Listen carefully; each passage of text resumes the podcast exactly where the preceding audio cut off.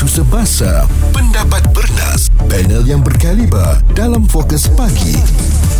Izwan Azir dan Muaz, Bulletin FM. Anda sakit kaki ataupun mungkin kaki anda rasa macam tak selesa oh. sebab bila dah meningkat usianya ni Zuan, hmm. aa, tiba-tiba muas muas saya sakit kaki lah. Oh, tu nak kata saya lah. Saya pun nak kata awak. Anda sakit kaki macam iklan dah. Tapi itu yang kita nak memperkatakan sekarang tentang kenapa agaknya kita boleh sakit kaki bukan kerana terseliu. Mm-mm. Kadang-kadang kita krem, kadang-kadang kita mungkin rasa tak selesa di tapak kaki kita. Anda perlu cakna dah ya. Dan uh, ini adalah satu petunjuk yang badan anda cuba berikan bahawa mungkin ada sesuatu yang tidak kena dengan uh, badan anda, tubuh badan anda secara amnya dan kita perlu uh, dapatkan rawatan segera dan semua ini penting sebab uh, kaki ini adalah satu bahagian yang penting ya. Kita tahulah uh, kadang-kadang kita kesian tengok bagaimana mak ayah kita tak boleh semayang berdiri kan, terpaksa duduk dan mereka kadang-kadang tu nak berjalan jauh pun akan sakit kaki atau atau uh, kita tahulah penyakit gout yang memang akan menyerang bahagian kaki. Itu antara penyakit-penyakit yang kita tahu. Tetapi bagaimana pula dengan sign ataupun isyarat lain yang dikeluarkan kaki ini untuk memberitahu ada yang tak kena dengan tubuh badan kita? Okey kalau kita atlet mungkin ada berlakunya masalah regangan otot kita tu ke kan Mm-mm. krem dan sebagainya uh, itu kita semua sudah maklum lah. Tapi kalau kita yang tak bersukan ni kenapa tiba-tiba kita sakit? Dan anda perasan tak kat kaki anda tiba-tiba kuku anda tu ada macam darah terkumpul kat situ. Hmm. Ya tak pernah berlaku apa-apa pun tak pernah berlaku pelanggaran pun. Ha, mungkin juga itu antara sign yang jelas menunjukkan kaki anda sakit dan daripada kaki yang sakit ni boleh membawa kepada pinggang juga yang sakit. Ha, hmm. jadi itu amat merisaukan kita kalau kita dah berusia mungkin ini sudah maklumlah oh maksudnya kita dah tua mungkin sakit ini akan datang automatik. Bayangkan muda lagi Zuan kaki kita ni dah tak selesa dah ni. Apakah anda juga berpengalaman apabila bangun tidur eh pagi-pagi pagi hari. Sebagai contoh kita baru turunkan kaki kita ke lantai daripada katil tu eh eh dah kebas pula oh. kaki kita. Ha, itu uh-huh. kenapa? Dan juga kita mungkin uh, terinjit-injit untuk pergi ke tandas tu sebab tapak kaki kita sakit. Semua ni dia bukan macam alah ni sebab aku jogging semalam. Alah ni sebab mungkin uh, aircon sejuk sangat dan sebagainya. Kita diagnose sendiri kita yang tenggelam dalam pemahaman kita sendiri tanpa mendapatkan nasihat daripada doktor semua itu boleh memberi kesan kepada kesihatan kita. Bahas serta kupas bersama Izwan Azir dan Muaz Bulletin FM. Hari ini kita bersama-sama nak tahu nak menangani masalah sakit kaki yang mungkin kita sedang hadapi sekarang ini nak pergi ke klinik, pergi hospital takut. Tapi mungkin sakit kaki ni boleh daripada betis, lutut sampailah ke pergelangan kaki tu. Dan sebenarnya kaki ni sangat penting ya ah, terutamanya apabila kita menginjak ke usia yang lebih dewasa sebarang kecederaan di kaki sebagai contoh ada luka kemudian luka tu tak baik dengan lama kita kata oh ni mungkin kena jangkitan saja. Uh, kita pun biarkan. Sedangkan kita tak tahu mungkin juga ia menunjukkan atau mengindikasikan satu penyakit yang berbahaya sedang kita hadapi seperti diabetes. Uh, jadi kita tak boleh ambil mudah dengan sebarang isyarat yang ditunjukkan di kaki kita. Seperti kata Muaz tadi daripada peha kita sampailah ke tapak kaki. Jadi pagi ni kita nak bercakap dengan seorang pakar bedah ortopedik di pusat perubatan Prince Court untuk uh, lebih mendalami dan mengenali uh, bahagian ataupun apa juga masalah di kaki kita tu supaya kita cakna dan ambil tahu dengan kesihatannya. Kita nak bersama dengan Dr. Uh, Rukmani Kandan Shanmugam uh, dan doktor mungkin uh, masalah di kaki dan pergalangan kaki ni biasa berlaku di kalangan rakyat Malaysia sebagai contoh kami katakan tadi apabila bangun tidur dia rasa kebas, dia rasa sakit tapak kaki dan sebagainya.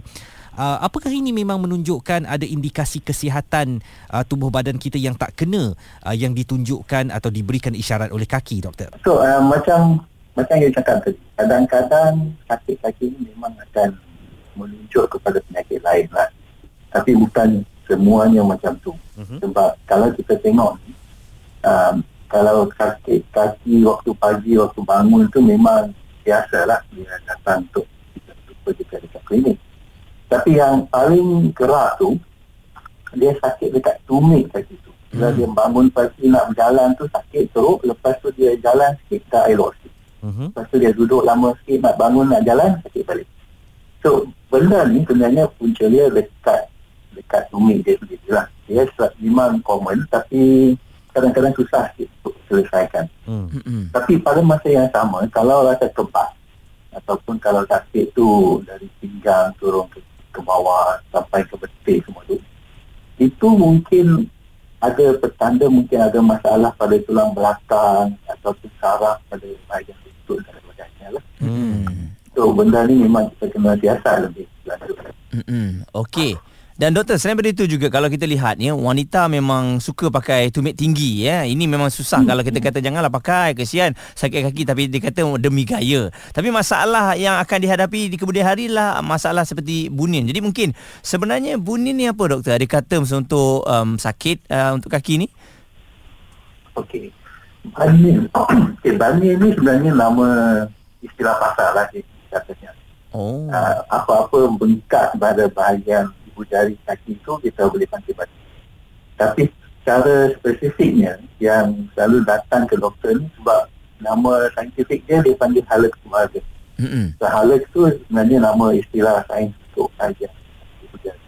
Mm. Valgus tu merujuk kepada arah mana jari itu apa tu uh, So kalau ke arah uh, jari kecil itu maksudnya kita panggil valgus lah. Kalau ke arah luar tu maksudnya uh, luar apa tu uh, away dari dari ketika kita panggil halus virus. Hmm. So benda ni dia banyak punca dia. Setengah-setengah orang tu memang asal dia sebab kasut tak sesuai. Uh, tapi ada juga setengah-setengah orang tu dia tak pakai kasut macam tu pun jadi juga. Mungkin hmm. dari uh, betul keluarga dia ada yang macam tu ataupun dia punya ada kecederaan tu. So dia ada banyak sebab yang boleh menyebabkan dia selain dari kasut dia. Bincang, debat dan pendapat bersama personaliti TV dan radio. Izwan Azir dan Muaz Fokus Pagi di Bulletin FM kita bawa anda masuk ke kelas perubatan uh, untuk kita lebih ambil tahu tentang kesihatan kita. Sekarang ni zaman di mana ada duit tu mungkin satu kelebihan tetapi ada kesihatan itu lebih baik lagi dan kita uh, tak mahu uh, kesihatan kita tergugat dengan apa juga keadaan.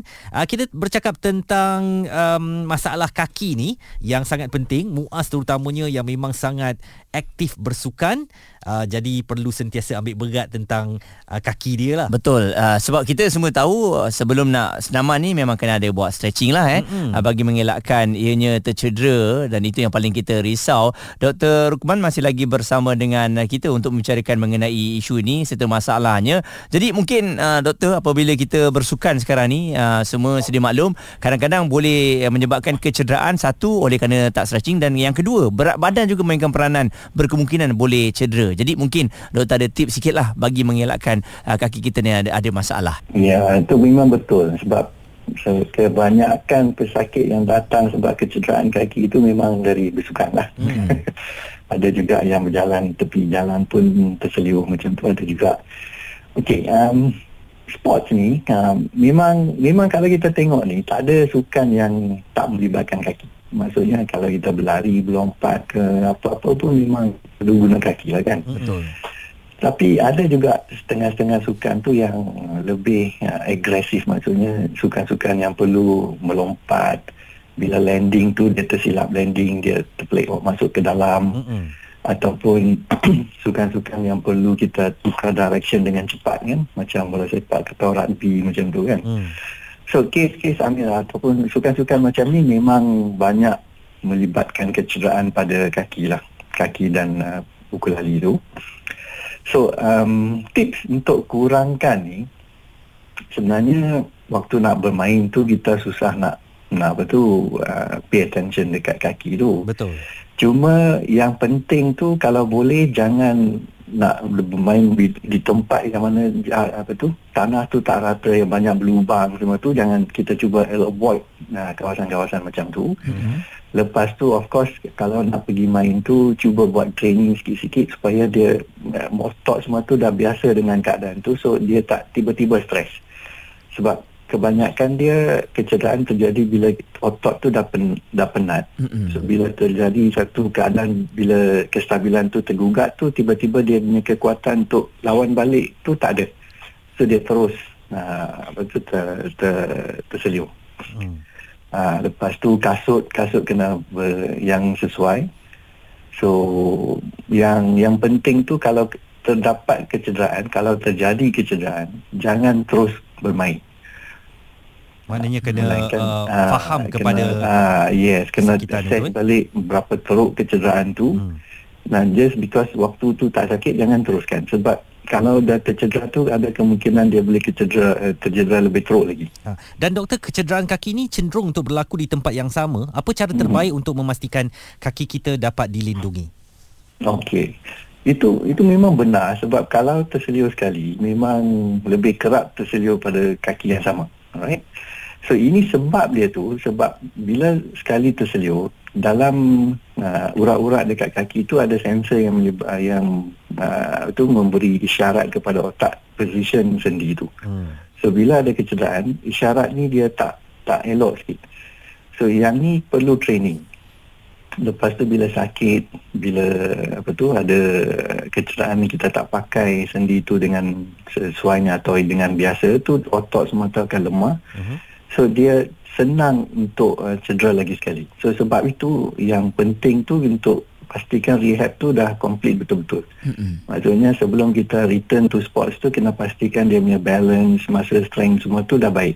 Hmm. Ha, kalau perlu juga atau buat latihan yang ringan sebelum tu mungkin kita kena pakai brace atau sesuatu untuk protect sikit kalau ada kecederaan lain lah. Doktor, um, ini mungkin uh, ada orang katakan eh bila sakit kaki hmm. ataupun ada lengur-lengur ni berkemungkinan kita boleh kena kanser. Itu antara petanda awal. Jadi adakah apa kenyataan itu benar ataupun tidak doktor? Saya rasa itu keterlaluan sikit lah. Mm-mm. Bukan se, uh, bukan selalunya kalau ada sakit kaki tu maksudnya ada kanser lah. Hmm. Uh, kanser pada kaki tu sebenarnya jarang. Hmm. Hmm. Uh, kebanyakan ketumbuhan kalau ada pun selalunya dia benign. Maksudnya dia bukan jenis yang parah lah yang Hmm. merebak ke sana sini. Hmm. Uh, tapi secara spesifiknya kanser dari ke kaki tu tak common. Baik. Okey. Dan ringkas saja doktor, mungkin nasihat yang uh, perlu kita ambil uh, tahu semuanya supaya dapat mengelakkan masalah kaki dan pergelangan kaki pada usia tua terutamanya. Right. Okey, pada usia tua tu kebanyakan ada penyakit kencing manis, lepas tu dia punya co- coordination atau uh, sederia rasa tu mungkin dah kurang sikit. So waktu ni memang kita kena berhati-hati lah sebab bila kita berjalan tu kena pakai kasut yang sesuai, jangan jenis yang ketat ataupun yang terlalu terbuka yang boleh menyebabkan kecederaan yang baru. Lepas tu sekali-sekala tu kena tengok kaki tu dengan mata ataupun minta orang tolong tengokkan. Tengok kalau kalau ada luka ataupun ada kawasan yang mungkin uh, indication yang ada pressure atau sebagainya lah. Dr. Rukma Nikanden Shanbugam, beliau adalah pakar bedah ortopedik di Pusat Perubatan Prince Court, uh, memberikan sedikit pandangan tentang bagaimana kita boleh menangani masalah sakit kaki. Suara komuniti anda. Fokus pagi Izwan Azir dan Muaz Bulletin FM.